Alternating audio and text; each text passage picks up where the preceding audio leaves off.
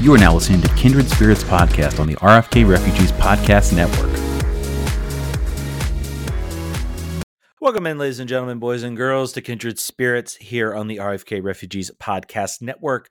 Ted here. John is not here. John has unfortunately uh, been st- struck a little bit ill, uh, which is a shame because he was in the press box for the game for the for the Spirit game last week, last weekend. But I watched it. We have some analysis analysis we can provide for sure, and uh, we will just uh, have John and uh, John in spirit and John in our thoughts as as he tries to recover. Make it sound like it's really bad. It's probably just a cold or something. Brian, Brian, producer Brian's joining us. Brian, how are you doing, my friend?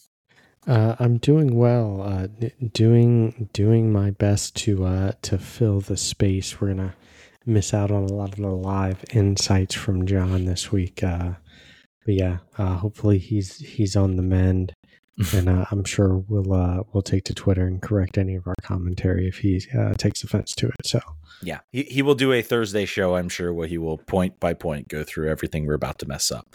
Uh, go ahead. Sorry, you say something? No, just okay. All right. Good off to a great start. All right, uh, Washington Spirit. It's been a while since we've done a show on the Spirit, and uh, I think maybe that's been a reflection of of how things have looked uh, for the team, which has been going from hey we're competing for top of the nwsl to uh, well let's just try to make the playoffs and get a solid seed. Uh, I, it's been a little bit of a rough going since the since the yeah the us women's national team players come back. I think there might have been a little bit of a hangover. Um, i mean it is a lot to travel and then try to come back and play. I'm hopeful after the latest game um, that things are better. I, I really felt like uh, you know they got the the gutsy draw against Portland. They went, okay, we're like Chicago, that's going to be a win. That's easy done, easy in. And they played a game where they were absolutely dominant all over the field for Chicago, ran them off the field, and somehow lost the game to nothing because soccer is nothing but a uh, nothing but slaps you in the face if you think you're going to do well. Um, and I felt like that game maybe kind of broke this team a little bit, and it's been it's been a recovery because the Gotham game they then had a couple weeks ago, um, they were not the better team out there. Gotham played better, uh, and overall, I think we've seen we've seen the addition of of Sarr and John. I know has been a little critical. I also noticed it as well. It's sort of forced a forced a formation shift for this team into kind of a four two three one, and it's been a little bit of an adjustment to get him involved. And I feel like the team just does not look when we've watched this team play and we've watched them play well they've looked even in this even this KC game and I'll get into a little bit about that they have not looked like they've been a team that's been fully on the same page. They look kind of slow and a little bit unsure in the attack and uh, basically teams I think have maybe just kind of figured out we're just going to kind of bunker in. If we get into a track meet with you know Trinity Rodman or Ashley Sanchez or Hatch we, we're going to lose. But if we keep them in front of us. They really can't break us down right now. And I think really the the thought from is that Sarr needs to be the player that that sort of steps up because this formation shift has been because she's been introduced to the team. I'm not really sure it's been working so well. Even after this game, I'm still a little bit of unsure of kind of where this team where this team sits. Um, I thought, particularly in the first half, like KC looked like the more threat the more threatening team. Um, and they win the PK, so they get they get the benefit of the of the penalty kick. But overall, when they would get in the attack, I would be much more nervous about them scoring than excited when I saw the Spirit attack. Um, I don't know mm-hmm. if you mm-hmm. had the, a similar thought there, or any any any sort of difference of opinion as far as that goes. No, but. no, no. I think I think the thing that was overwhelming, overwhelming for me is my, and and I think impressive from a Kansas City perspective was the space that they were able to create. Mm-hmm. Um, you know, I don't know that they always made great use of it, um, but one their their attack you could tell was very coordinated, and they and you know I think you hit on it where the spirit aren't quite firing on the same cylinders in Kansas City. You know, regardless of the output of it, um, well coordinated, well thought out. Um, you know, creating lots of space, players moving into space. Uh, you know, I think, and, you know, obviously we'll get to the scoreline here. Um, they probably underperformed um, their expectations in this game. Yeah. And I mean, I think the biggest thing, and also another thing that to maybe talk about as we look at some where this team has also faltered, I think it's also been a little bit on Andi Sullivan and Paige Metayer. Uh, Paige Metayer maybe coming down. She had such a, you know, a, a very strong first part of the season. She's sort of, I think, had to shift to a new role, sort of as that sort of in that sort of double pivot with with Andi Sullivan. And, you know, there were a couple times KC got the ball on a breakaway and they kind of broke down that middle. And neither one of Sullivan or um or uh or Metayer were able to really make much of a difference. Um, I also noticed this team is not really they're not getting the ball into the box where I think they need to get it. And I think they're struggling a little bit to to push forward and create some of those in the box opportunities. A lot of shots from outside the box, a lot of shots from really from moments where you can't really score. Um, and really, the the game kind of changed. Uh, the game kind of changed really once in the second half when KC, you know, the uh, Spirit get a goal out of nothing, a great goal from Sarr. I hope that gives her some confidence, um, and gets her maybe going a little bit. And then really KC started to push the game a little bit. They're trying to get a win. They are sitting 11th. They are, you know, out of a playoff spot right now. They needed to win this game. And essentially, uh, basically, uh, they I think pushed it a little bit, and that gave Spirit then the space where they could kind of run into the run into the things. That's where you get you know Gabby Carle able to hit a ball to Trinity Rodman for the game winning goal. That's where you get those moments. Uh, so that the second half once KC pushed the game a little bit and tried to push forward, that opened up the space that um, that the Spirit rely on a lot with with a player like Trinity Rodman to sort of take that space and, and go in and score. So um, I don't know. This is a, a, great win for the team. I think it's a good momentum booster, but from a tactical perspective and from what I've seen from this team so far, didn't really change a whole lot of feelings, I guess, that this team is truly back to what we saw at the beginning of the year. They got another opportunity coming up. Obviously, uh, I think they actually we might have an international break coming up, um, but they've got uh, a game coming up game coming up where they need to go out and get a win. But I think it's still, for all intents and purposes, still an important win. Um, and actually, the next game will be Friday on the 6th. So they got OL Reign away. So it doesn't get easy. They got OL Reign, and then they've got the North Carolina Courage at home. So it's not going to be an easy stretch uh, coming up. So. Yeah, uh, you know, back to Sarr's goal. What I mean, I, I think if anything, you see maybe why mm-hmm. um, why they invest in her because that was a rocket.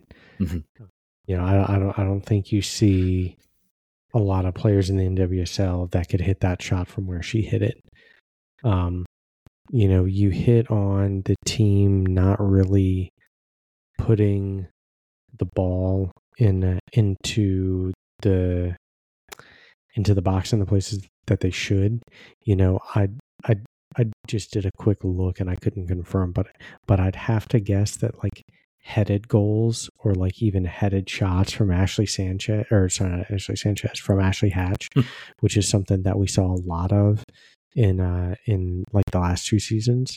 I feel like that's something that is down. Um, you know, I think where uh in prior seasons and maybe when we were playing better, um, you saw a lot down the flanks with play back into the middle. Um, and I think that that's where players like Sanchez and Hatch are a little bit more dangerous. Um, you know, I, I, do think we've come to rely a lot on some of the direct runs and stuff from Trinity uh, to to create chances. Um, and when teams know that, if they can be effective in trying to shut that down, and obviously on that that second goal, um, they weren't.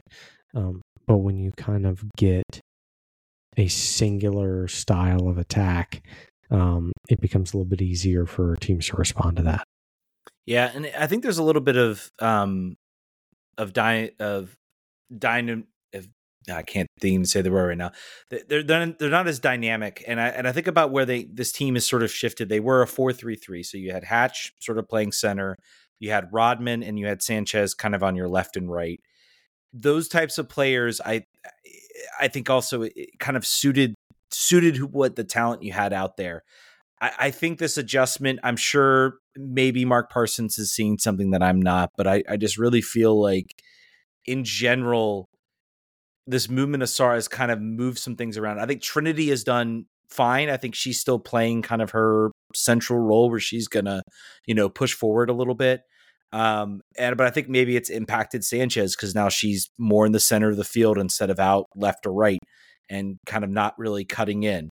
Um, I do think that goal gave uh, certainly certainly gave maybe a little bit of a jolt. Um, it's the first time this team has scored. I think I, I think I looked and it was like the first time the team had scored since like August from open play. It was the first, you know, non-penalty goal, and the first goals, you know, they scored in a PK, I think, against the the Thorns in late August as well. So uh, it's been a, it's certainly been rough goings um, for this team, but um, I, I, think again, you still have to look at the talent that this team has, and you look at the moments where they did get the goals. Obviously, the Sarr goal was something that was needed, and then of course the the late goal. That's the type of goal that you would have thought you would be seeing a lot more of. You know, Gabby Carle, great, you know, wing back type player, plays the ball over to Trinity Rodman. Trinity Rodman does what she does best, which is run directly at the the the defense, and that's where she's dangerous. And that's something that I thought KC did a pretty good job of, of, trying to shut down mostly in the in the first and for most of the second half, and then they let it go for that one moment, and we just see what Trinity Rodman brings is that sort of speed and just really an ability uh, to to make to make that happen. So um, great goal for her. Team gets the the win and the three points, and they move themselves up up up the table. They're now back in, I believe, now fourth it's still an incredibly tight table. Um, they do have a really tough uh, stretch coming up. Um, anything else you wanted to add about this game? Anything else you noticed about it, or no, no, I, no. I, I, I think you hit the high points, Ted. Mm. Um, you know, like you said, uh, really tight still. Um, in uh, ESL, um, so still a lot to play for. I think with three, is it three games remaining? Two games. Two games. Yep. Right. It is just it is the they play the Reign on the sixth, and then they play uh, at home against North Carolina Courage on the fifteenth. So they get the benefit of basically the, the, team above them and the team right uh, below them. So it's going to be a, a little bit of a dogfight. If they pick up two wins in this game, I think we're we're sitting pretty, and we're we're talking about maybe everything's back to normal. But these are going to be two very very tough games that these teams are going to have. So um, hope hopefully this is you know I, I, think the second half does give me a little bit of hope about this team moving forward. I think they they definitely generated a lot of set piece chances as well. I think that was another um, nugget from this game. Tara McKeown almost had a header. Um, I think it's just going to be about it's going to be about you know trying to get Sarr more involved, have her start to sort of play. You know, hopefully this is a boost for her, and this is a chance for her to show really what she's all about and really validate you know the move that Parsons made when they brought her in and changed this whole formation for her. Um, you know, I think it's an opportunity in these two games to to show a little bit of that. I wonder will that game be at CenturyLink Field? I was just wondering about that. It is at Lumen Field. That's going to be interesting. It will be at the it'll be at the big at the where the where the Sounders play, not at that mm-hmm. baseball field converted place. so, uh, fun game certainly certainly fun. Hopefully a a win coming up for this team. Hopefully this team can find some momentum. Um, I think overall, I mean, another thing we got to talk about too is the crowd. Uh, Eleven thousand out at Audi Field. Uh, this is a team that is certainly, you know, despite their struggles, um, you know, they're doing a lot of fan friendly things, and fans are coming out and and showing their support. And we're talking about, you know, the big thing about DC season tickets and how expensive those have gotten, how those went up. Miami season tickets. Uh, MLS is is is trending away from that sort of you know uh, the you know young college money cheap tickets type of type of group the the the working class and becoming more of a well now we can we we feel like we're a hot ticket item whether they are or not um, and you know we've got Messi we've got big time players so we're, we're going to increase prices and and things are going to go up and you have the spirit being like, well, we, we really want people out there. We want to create atmospheres. So here, buy a season ticket and get it the next year free. So it's really awesome to see the fans showing up. It's awesome to see you know that type of thing showing up and those types of games that we had today with the against the current um or it's today the same types of games we had saturday against the current i think are gonna are gonna continue to have that grow so um Yeah, yeah, I, I, I think um, you know this podcast is certainly excited to see them continue to grow after uh, every everything that the team has been through all the years at Segra Field. Mm-hmm. Um, the the changes um, in the front office uh, and, Ownership. and things over the last year, ownership. Um, certainly, you know, uh, grown this team. You know, I think uh, maybe one of the things that DC United has struggled with is necessarily like endearing itself um, Mhm. to those that that you know haven't followed it for a long time, and, and you know I think that uh, the Spirit are doing a really great job of uh, of of reaching out and um and and doing that uh, in a way that that hopefully is healthy for them in the long run. you know, I, I, use the phrase, you know, f- fans, fans, fans can smell BS. You can dress something up as much as you want. You can put out all the press releases saying, "Oh, we're we're going after this. We're we're you know we're we're we're you know we're definitely going after it. We we care. We want to win." But fan, fans know when they're when they're being led astray, and I feel like for DC, fans have been led astray. Now we have um, the team has spent DC has spent more. They they're fifth in the league, but you look at compared to what you know what the Spirit do. They you know re- reconfigured their whole website. They've hired a whole bunch of staff. They have the most staff out of any NWSL team. They're advocating for building a you know a training facility specifically for that team. They are you know they've moved the team to Audi Field. They are becoming fan friendly. They're coming up with deals. So fa- fans know when they're appreciated and respected and not just treated as you're a wallet and you're going to give us money and you're going to watch this thing that, you know, you don't have, you can't watch otherwise, or, you know, you can't watch as cheaply otherwise. So um, I think we're seeing the spirit really care about that. And that's, that's, that's awesome to see. All right, I'm sure I'm sure John would have much more analysis to to bring you guys. We're we're doing our best with with him unfortunately being sick. So I'm sure he will bring some on the Thursday show if he's feeling up to it. Um, in the meantime, though, guys, thank you guys so so much for listening. We'll catch you guys next week. Vamos. Vamos.